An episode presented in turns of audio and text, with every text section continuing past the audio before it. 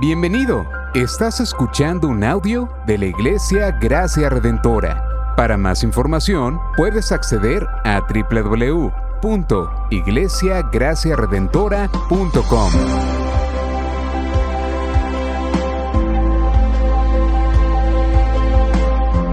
En la exposición de la palabra, el pastor Xavier Torrado.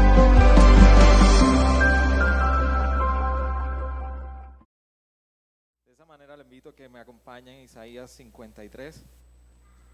Y hoy, aunque en nuestra, en nuestra isla se, se se celebra lo que es Viernes Santo, en Estados Unidos todo el mundo trabaja, nosotros tenemos la hermosa bendición de que a pesar de que muchos pueden tomar este tiempo de vacaciones, y eso es bueno, de descanso y ir a la playa, tampoco está mal, pero nosotros la iglesia tenemos el hermoso privilegio de sacar provecho de este tiempo y reunirnos un viernes para nosotros adorar su nombre y celebrar el sacrificio que Cristo ha hecho en la cruz del Calvario.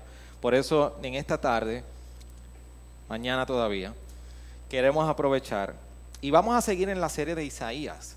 Eh, en, en su, en su providencia el Señor nos ha permitido que podamos continuar en esta serie. Y hoy particularmente estar en un capítulo, como hemos estado desde hace dos, dos semanas, que tiene mucho que ver con lo que nosotros celebramos en esta Semana Santa. Por eso vamos a leer del capítulo 53, vamos a leer los versos 4 al 9.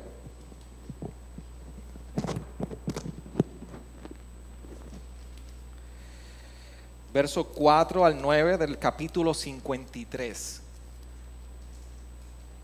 de Isaías. Vamos al versículo 4 hasta el 9. Y dice la palabra del Señor de la siguiente manera. Ciertamente Él llevó nuestras enfermedades y cargó con nuestros dolores. Con todo, nosotros le tuvimos por azotado, por herido de Dios y afligido. Mas Él fue herido por nuestras transgresiones, molido por nuestras iniquidades. El castigo por nuestra, el castigo por nuestra paz cayó sobre él y por sus heridas hemos sido sanados.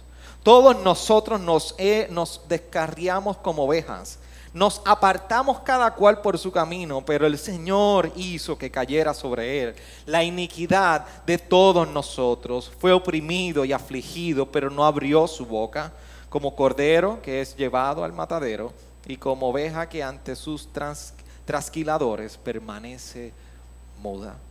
No abrió él su boca por su presi- por opresión y juicio de y juicio fue quitado.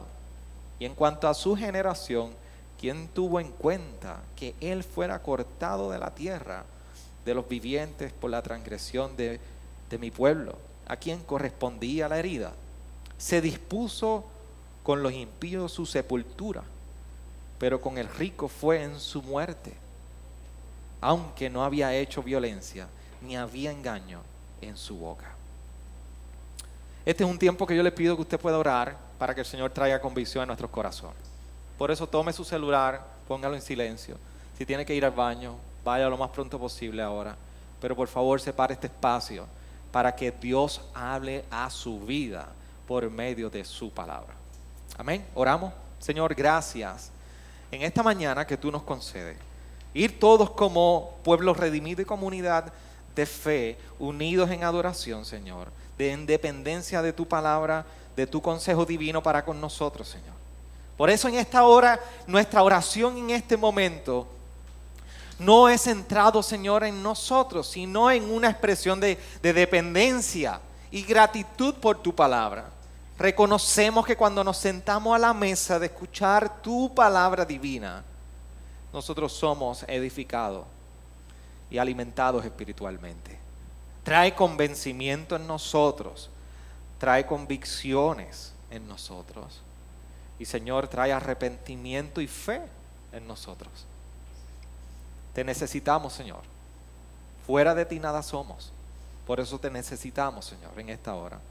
En tu nombre oramos. Amén, amén, amén. Puede tomar asiento y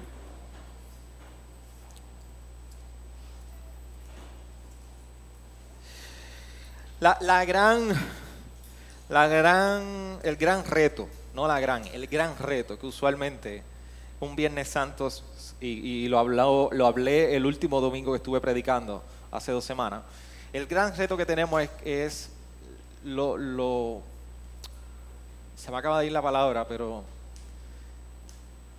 cómo romantizamos un Viernes Santo, cómo tratamos de hacer de este día algo muy, muy emocional. Y sí, tiene mucho emoción, pero a la misma vez pasamos por alto el verdadero eh, significado que tiene a la vida del creyente y a la vida de aquel que no ha puesto su fe en Cristo.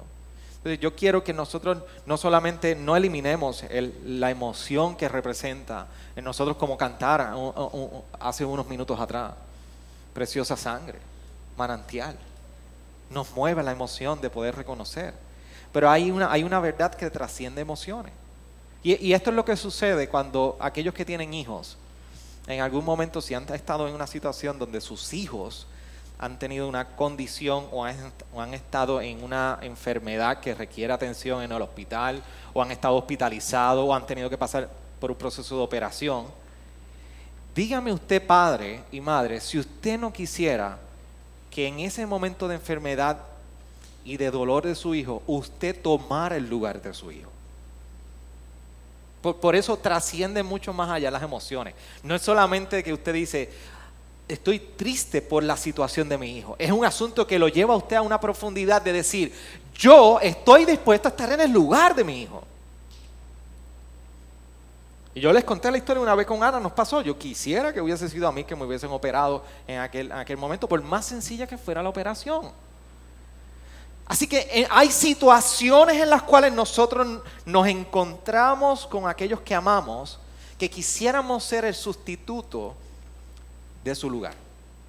Quisiéramos tomar su lugar por amor.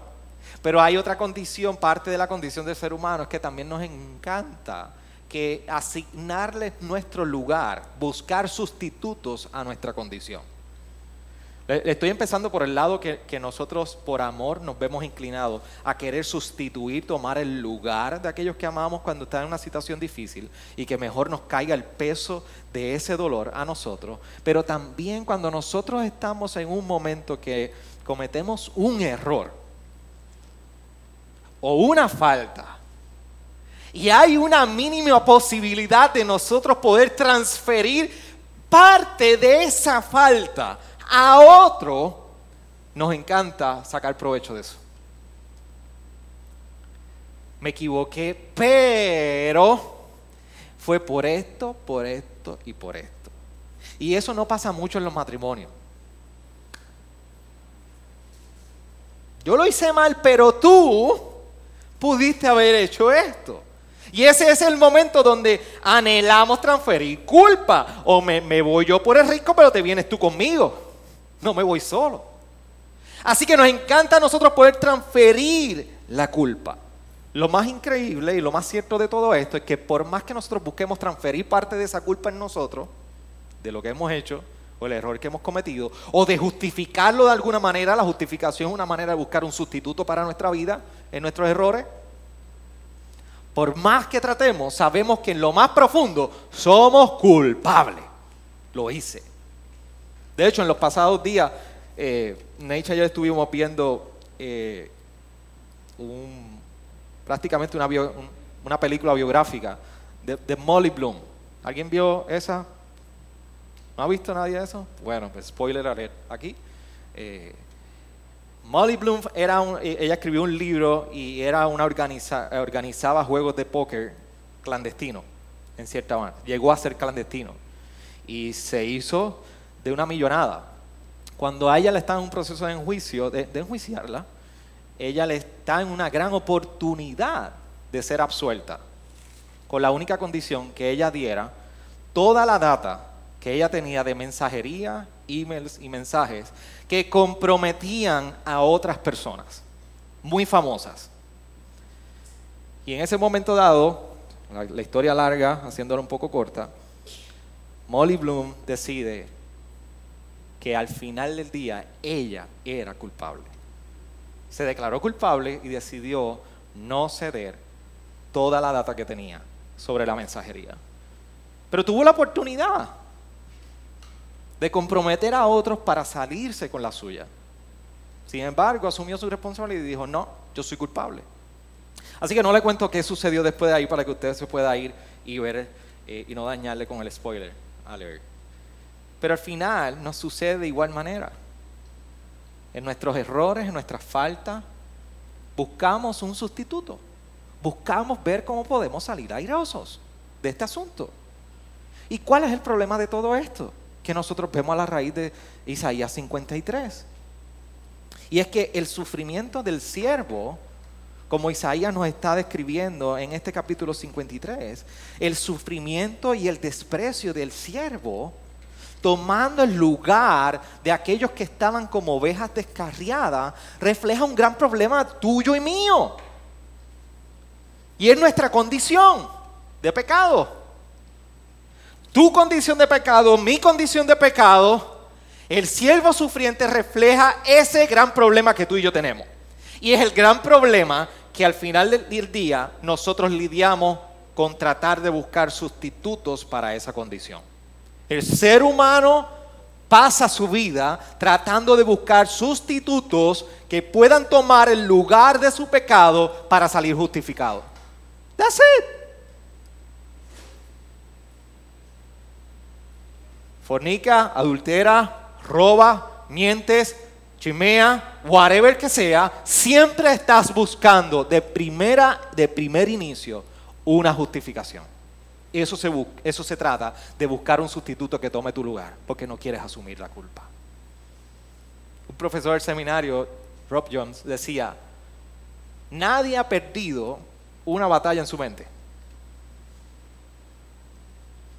Nadie ha perdido un argumento u opinión en su mente. Todo el mundo la gana. Porque todos buscamos un sustituto, una manera de encontrar a quién transferir nuestra culpa. El problema es que el pecado y la condición del hombre es tan profunda que no somos capaces de encontrar quién puede tomar ese lugar. No somos capaces de asignar un sustituto para nosotros. La condición del hombre la debemos reconocer e Isaías 53 nos describe lo siguiente sobre la condición del hombre. Primero, nos menciona en el versículo 5 que este siervo fue herido por nuestras transgresiones. Y habla de la condición del ser humano de transgresión.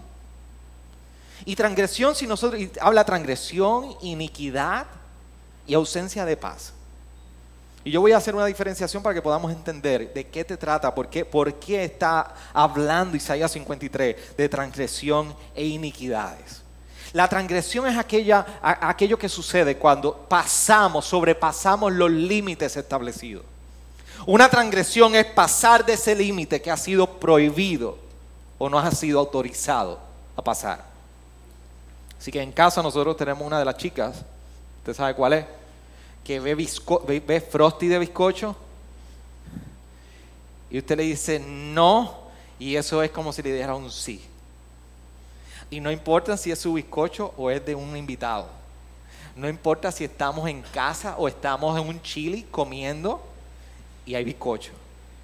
El dedo va a apuntar y va a querer transgredir. A nosotros nos encanta que tan pronto identificamos los límites, transgredir, pasar por alto los límites. Por alguna razón nuestra naturaleza pecaminosa nos da, nos excita, nos anima, nos gusta. Yo tenía un vecino que tenía un perro que, era dálmata. Y si usted ha tenido un dálmata alguna vez en su vida, los dálmatas se ven preciosos, pero son salvajes, mi hermano. Aquellos, aquellos, lo engendraron en la selva. Y en las profundidades del infierno nació. Y lo ponen aquí en la tierra, porque esos dálmatas se ven lindos, pero aquello, aquello destruye la vida completa. ¿Y sabe cuál era el juego que nosotros teníamos? Porque tú sabías que había un dálmata. Tú sabes que no puedes entrar a la casa. Porque el dálmata no es que es bravo, es que es tan juguetón y tan juguetón que lo rompe todo. Entonces contigo juega mordiéndote. ¿Te ve como un pedazo de hueso? y piensa que tú vas a jugar contigo como un pedazo de hueso. Así que este vecino que soy yo y el dueño del pejo teníamos la brillante idea de retar al dálmata, entrar a su patio, correr y de un extremo al otro ver quién lograba alcanzar el otro lado o llegar al otro lado sin que el dálmata lo mordiera. Además está decir que, que hubieron muchas mordidas del dálmata hacia nosotros, porque nos encanta sobrepasar los límites. En nuestra desesperación de demostrar que podemos, que queremos, y que debemos entregarnos al deseo y a la corrupción del pecado, que no la vemos de, primera parte como, de, primera mano como malo. Queremos e, e, experimentar lo que es traspasar. No nos encanta la idea de tener que someternos a una autoridad que externa a nosotros. No nos gusta. No nos gusta someternos a una autoridad. pastor, yo no tengo problema. Bueno, ah, si usted está en una luz parada o parado, pero para mí, si usted me toca bocina, cuando la luz está cambiando a verde, a mí el Señor, el Espíritu Santo tiene que bregar conmigo. Pero, ¿qué, le pasa a este? ¿Por qué me tengo que someter a lo que diga? ¿Que me tengo que mover? ¿A que me quedo parado? Pero me acuerdo que soy pastor y se me pasa. No nos gusta que nadie nos diga qué tenemos que hacer ni cómo tenemos que hacerlo. No nos gusta someternos a la autoridad y estén a nosotros. Hazlo a mi manera, como yo quiero, cuando yo quiera y cuando yo diga. Eso es transgresión. La iniquidad. Cuando vemos que Isaías hace referencia, que fue molido por nuestras iniquidades, este siervo sufriente. La iniquidad va mucho más profundo, no es solamente una mera acción. La iniquidad es la naturaleza interna de que hay algo torcido, mal, que hay maldad, que hay algo que ha sido corrupto corrompido. Hay algo torcido en nosotros. Y el para el ser humano es sumamente fácil identificar que hay algo, torcido fuera de nosotros, alrededor de nosotros, que hay algo torcido en mi edad, en mi cuerpo, en mi personalidad, en mis ojos, en mis dientes, en mi nariz, en mi oreja, en mi cuello, en mi pelo, en todo. Pero no me digas que hay algo torcido dentro de mí. No me digas eso. No me digas que profundamente, muy adentro de mí, yo soy perverso y malo. No me digas que yo soy perverso y malvado. La iniquidad del hombre, ese es el problema. Que pensamos que con una mera mascarilla podemos disfrazar la realidad detrás de esa mascarilla.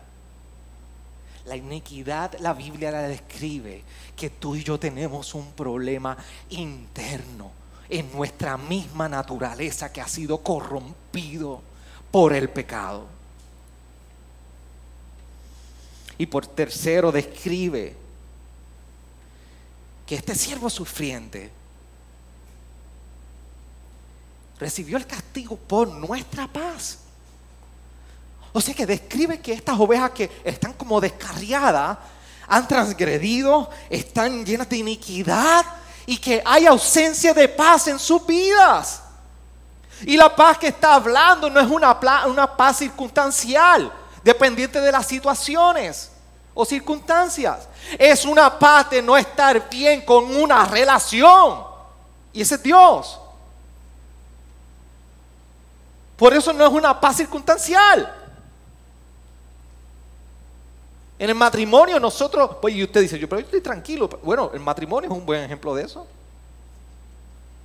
Usted no ha estado en algún momento dado en su casa y todo corre bien, la comida se sirve bien, todo el mundo está comiendo la, cena, no se escucha nada,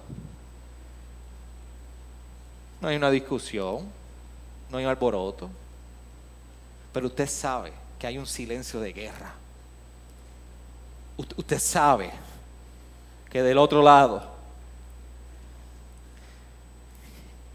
hay un silencio que, que, cualquier palabra la rompe, así, como cuando usted coge una página.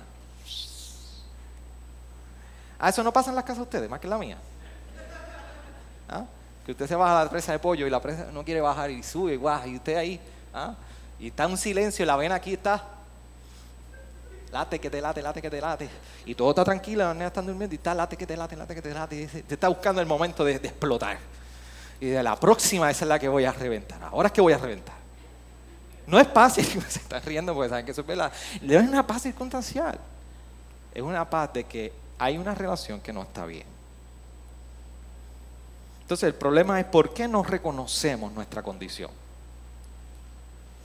Si, la palabra nos describe que esta es la condición del hombre, en transgresión, en iniquidad, a una ausencia de paz, ¿por qué no, conoce, no reconocemos nuestra condición? Es que preferimos la imagen versus la realidad. Nos encanta pretender algo que nosotros no somos, incluso delante de Dios. Por eso lo más curioso es que todos nosotros llegamos domingo tras domingo. Pero aquí nadie tiene problema el domingo. Aquí ninguno de nosotros nos vemos como realmente nos vemos en nuestra casa. Aquí ninguno de nosotros realmente proyectamos lo que sucedió antes de llegar aquí o lo que va a suceder al llegar a nuestra casa o mañana lunes o viernes. Preferimos pretender que estamos bien cuando no lo estamos. Nos encanta a nosotros, no nos gusta enseñar lo que está debajo de la alfombra. Y usted, usted entiende ese concepto. No nos gusta enseñar lo que está debajo de la alfombra. Pero déjeme decirle algo. ¿Has podido tú confrontar la realidad de tu condición?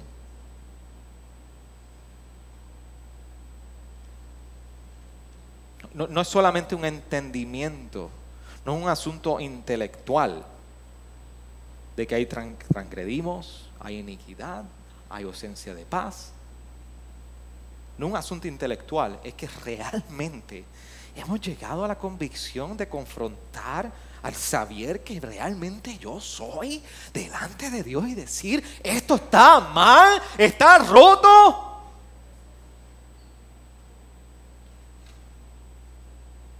Porque te tengo una noticia, por más buena que sea el Evangelio.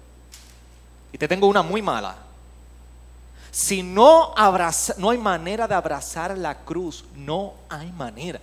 No hay manera de abrazar la cruz si tú no has entendido cuál es tu condición. Podrás abrazar la cruz intelectualmente, podrás abrazar la cruz culturalmente, podrás abrazar la cruz como algo rutinario, pero realmente nunca la vas a abrazar como un motivo de salvación a tu vida eterna, para tu vida eterna. Porque no conoces por qué Jesús murió. Si tú no conoces, tú no tienes un entendimiento y no has reconocido tu condición ni has confrontado tu condición, ¿qué describe la Biblia acerca de, de ti? Tú no vas a poder abrazar la cruz. Este es el problema que describe la Biblia. Por eso en Efesios Pablo en un momento dado capítulo 2 nos menciona en el versículo 1 al 3 y Él nos dio vida a vosotros, que estabais muertos. Y mira cómo sigue describiendo en el Nuevo Testamento la condición del hombre. Muertos en vuestros delitos y pecados, en los cuales anduvisteis en otro tiempo según la corriente de este mundo. Conforme al príncipe de la potestad del aire, el espíritu de ahora opera en los hijos de desobediencia. El espíritu que ahora opera en los hijos de desobediencia. Entre los cuales también todos nosotros en otro tiempo vivíamos en las pasiones de nuestra carne, satisfaciendo los deseos de la carne y de la mente. Y éramos por naturaleza hijos de ira, lo mismo que los demás. Este es el gran problema y la gran diferencia que tenemos el cristianismo con otras religiones como el hinduismo y el budismo. Que ellos entienden que para tú poder lidiar con el gran problema de los deseos que corrompen y llevan al sufrimiento, y el budismo no quiere sufrimiento. ¿Y qué es lo que busca? ¿Cómo nos deshacemos de este cuerpo? Me tengo que deshacer de este cuerpo. En meditación, aislamiento, y por eso necesito separarme de este cuerpo para yo poder encontrar vida. Una, una vida con el universo. Whatever que eso signifique para ellos.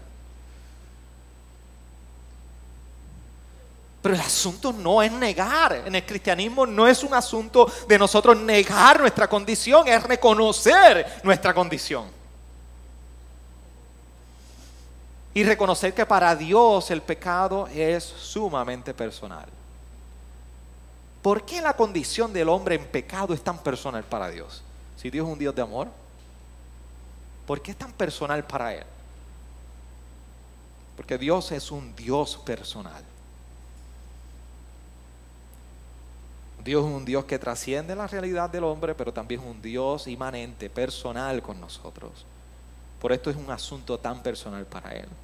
Sin embargo, a pesar de que nosotros tratamos de buscar sustitutos para justificar nuestras acciones, nuestro pecado y nuestra condición, y no lo encontramos porque no lo podemos proveer por nuestras propias fuerzas, Dios es el único que ha podido proveer un remedio a esta condición del hombre. Y aquí en Isaías lo vemos en que aquel que en un momento dado era el siervo que no era agradable, ni quizás limpio, ni, ni, teníamos deseo de mirar, como nos describe el versículo 2 y el versículo 3. Mira cómo dice, no tiene aspecto hermoso ni majestad para que le miremos. El versículo 2, ni apariencia para que le deseemos. Y el versículo 3, fue despreciado y desechado de los hombres y varón de, dolores, experimentando, experimentado en aflicción y como uno de quien los hombres esconden el rostro, fue despreciado y no lo estimamos. Ese siervo sufriente, a quien no había manera de mirar, y los hombres no deseaban mirar, o deseamos mirar, ese es el que Dios ha provisto ahora entonces para traer limpieza y sanidad a nuestra condición. ¿Cómo trae la sanidad de este siervo? ¿Cómo es que este siervo sufriente, que sabemos muy bien que es Jesús en nosotros, este siervo toma nuestro lugar? Lo que tú y yo tratamos de hacer por nuestras propias esfuerzos, buscar un sustituto que tome nuestro lugar, este siervo toma mi lugar siendo mi sustituto. Por eso Romanos 5 es uno de los tratados más hermosos que Pablo nos explica. Cómo este siervo sufriente, Jesús como el segundo Adán, un mejor Adán, ¿se acuerdan del video del inicio que pasamos antes de comenzar la adoración? En el versículo 12 del capítulo 5 de Romanos, donde dice, por tanto, tal como el pecado entró en el mundo por un hombre y la muerte por el pecado, así también la muerte se extendió a todos los hombres porque todos pecaron. Desde Adán, tú y yo, ninguno de nosotros está salvo de este asunto. Todos hemos tomado el lugar de Adán, culpable. Todos hemos heredado el pecado de Adán. Dice versículo 13, pues antes de la ley no había pecado en el mundo, pero el pecado no se imputa cuando no hay ley. Sin embargo, la muerte reinó desde Adán hasta Moisés, aún sobre los que no habían pecado con una transgresión semejante a la de Adán, el cual es figura del que había de venir. Pero no sucede con la dádiva, con la transgresión, porque si por la transgresión de uno murieron los muchos, muchos más, la gracia de Dios y el don de la, la gracia de un hombre Jesucristo abundaron para los muchos. Tampoco sucede con el don como con, lo que vino por medio de aquel que pecó, porque ciertamente el juicio surgió a causa de una transgresión, resultando en condenación, pero la dádiva surgió a causa de muchas transgresiones, resultando en justificación. Porque si por la transgresión de uno, por este reinó la muerte, muchos más reinarán en vida por medio de uno, Jesucristo. Los que reciben abundancia de la gracia y del don de la justicia. Así pues, tal como por una transgresión resultó la condenación de todos los hombres, así también por un acto de justicia resultó la justificación de vida para todos los hombres. Porque así como por la desobediencia de un hombre, los muchos fueron constituidos pecadores, así también por la obediencia de uno, los muchos serán constituidos justos. Y esto es lo que precisamente habla Isaías 53. Que por tu transgresión, por mi transgresión, Él fue herido. Que por tu iniquidad, lo profundo de tu maldad, Él fue molido y aplastado que para que tú obtuvieras paz, no a base de las circunstancias, sino por la relación con tu Dios, Él fue castigado.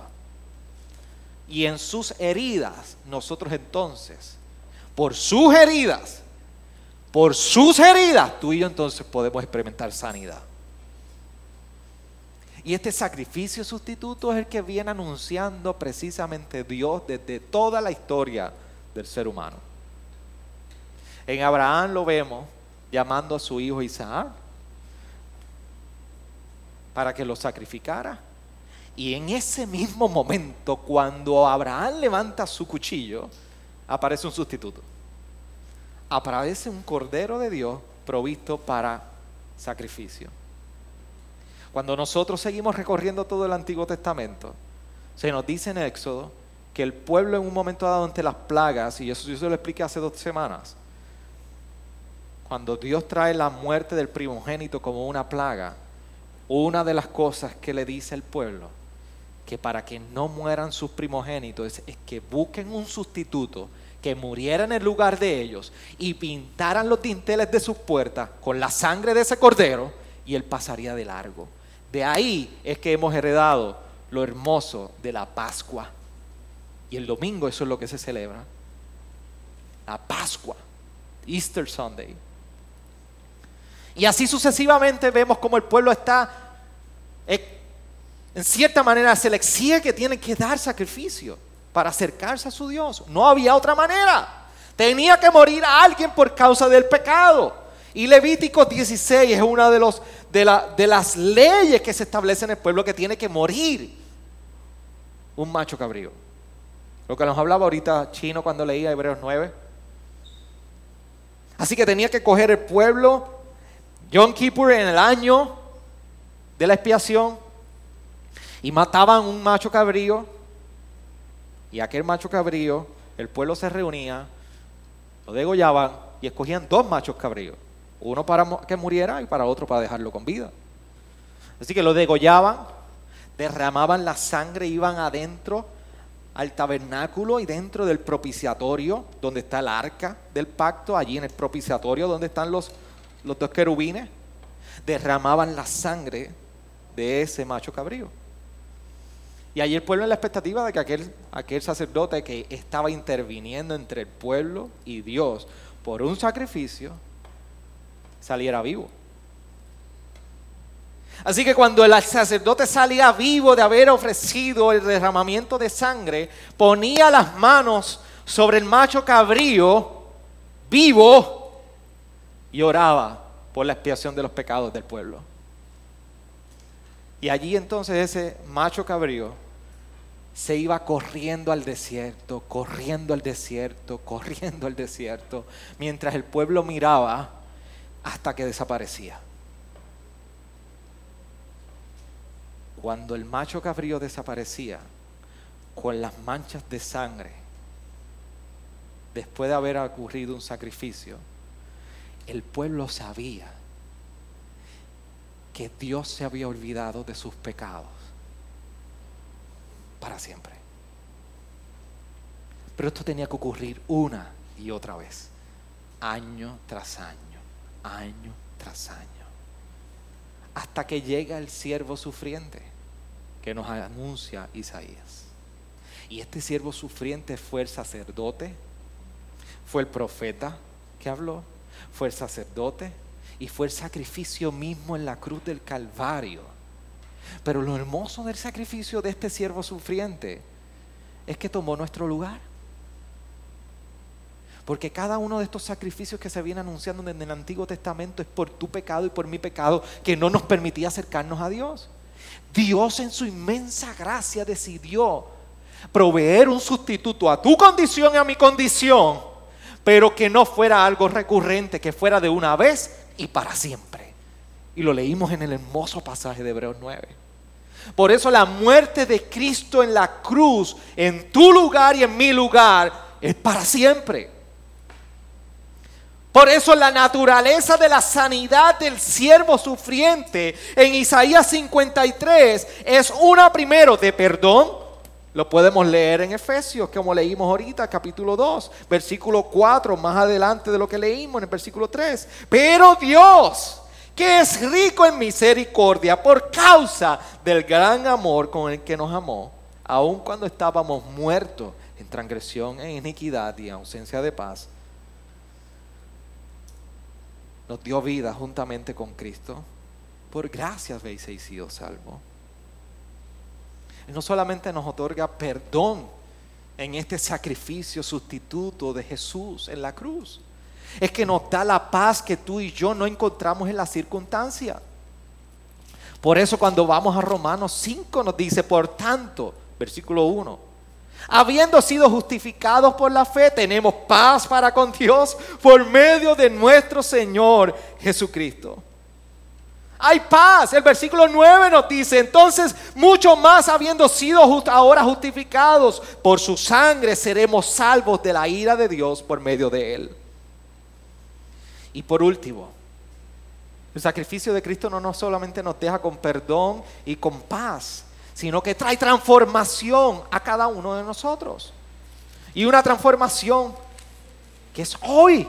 Hoy se comienza a ver. Por eso en Primera de Pedro, capítulo 2, versículo 24, nos dice, y él mismo llevó nuestros pecados en su cuerpo sobre la cruz a fin de que, a fin de que muramos al pecado y vivamos a la justicia, porque por sus heridas fuisteis sanados. Pedro citando a Isaías. Y en una cápsula paréntesis, se refiere Isaías 53 a la salud física, a la sanidad física. Se refiere Isaías 53, 5, más él herido por nuestras transgresiones, polido por nuestras iniquidades, el castigo por nuestra paz, cayó sobre él y por sus heridas hemos sido sanados que tantas veces en ocasiones lo escuchamos mientras se ora por los enfermos. Y de aclarar, Dios sigue sanando. Dios tiene todo poder de sanar. Pero este texto aquí no se refiere a una sanidad física. Si vemos a Jesús afirmando su ministerio en la tierra, sanando y haciendo referencia a este texto, cuando dice en Mateo 8, 17, luego de sanar a la suegra, Mateo nos comparte, para que se cumpliera lo que fue dicho por medio del profeta Isaías cuando dijo, Él mismo tomó nuestras flaquezas y llevó nuestras enfermedades. Lo que está ocurriendo ahí en ese momento dado que está afirmando Mateo, este es el siervo sufriente. Se está validando y afirmando el ministerio de Jesús que tenía capacidad para sanar enfermos. Sin embargo, para ti y para mí esto representa un cumplimiento más allá de lo físico. Porque Pedro nos está recordando en este versículo 24 del capítulo 2 y, la primera epístola, que esta sanidad es una de donde nosotros morimos al pecado y vivimos para justicia. Porque por sus heridas fuisteis sanados. La sanidad que representa para ti para mí hoy es una sanidad espiritual de que en esta condición buscando y buscando paz, buscando sustituto para mi iniquidad, buscando sustituto para mi transgresión, el único que ha podido proveer para ello se llama Dios a través del siervo sufriente. Por eso, el sacrificio Y el sufrimiento del siervo sufriente representa una transformación para ti y para mí, para el hoy y para mañana y para siempre. Representa que tú y yo no podemos ser iguales. No somos iguales. Y si tú sigues siendo igual hoy, pero dices haber puesto tu fe hace tiempo atrás, tienes un gran problema.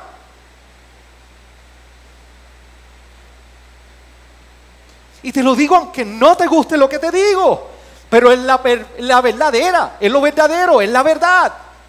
El sacrificio de Cristo nos transforma para hoy y para siempre.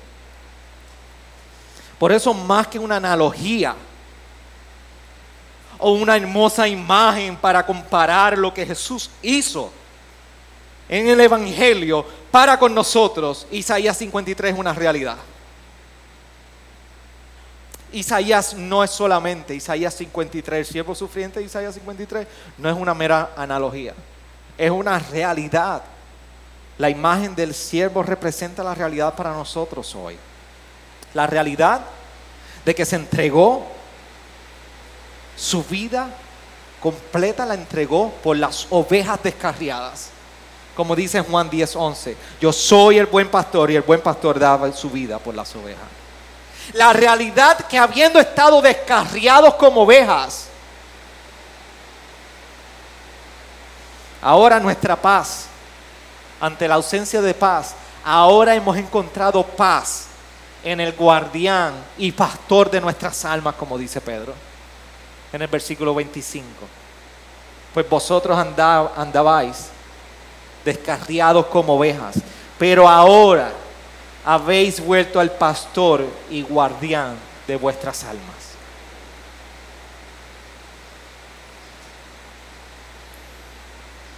Por eso para el que no ha puesto su fe en Jesús, hoy es un buen momento para tú no ignorar la condición de tu vida.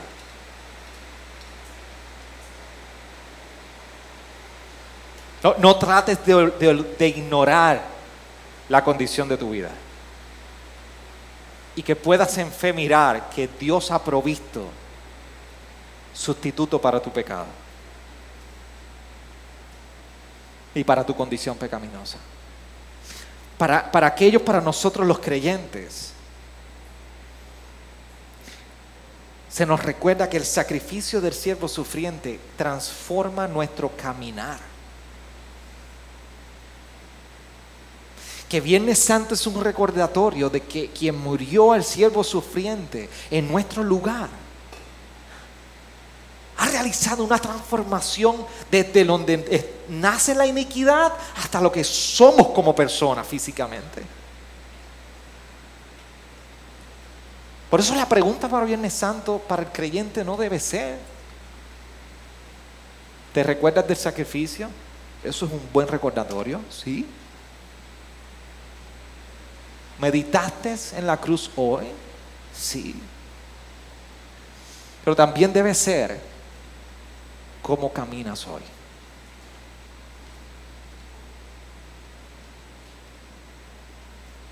Cómo tú vives hoy. Y no es la vida ni la vivencia de algo en perfección. Es que la vida que se vive a la luz de la cruz se vive a la luz y en dependencia del siervo sufriente.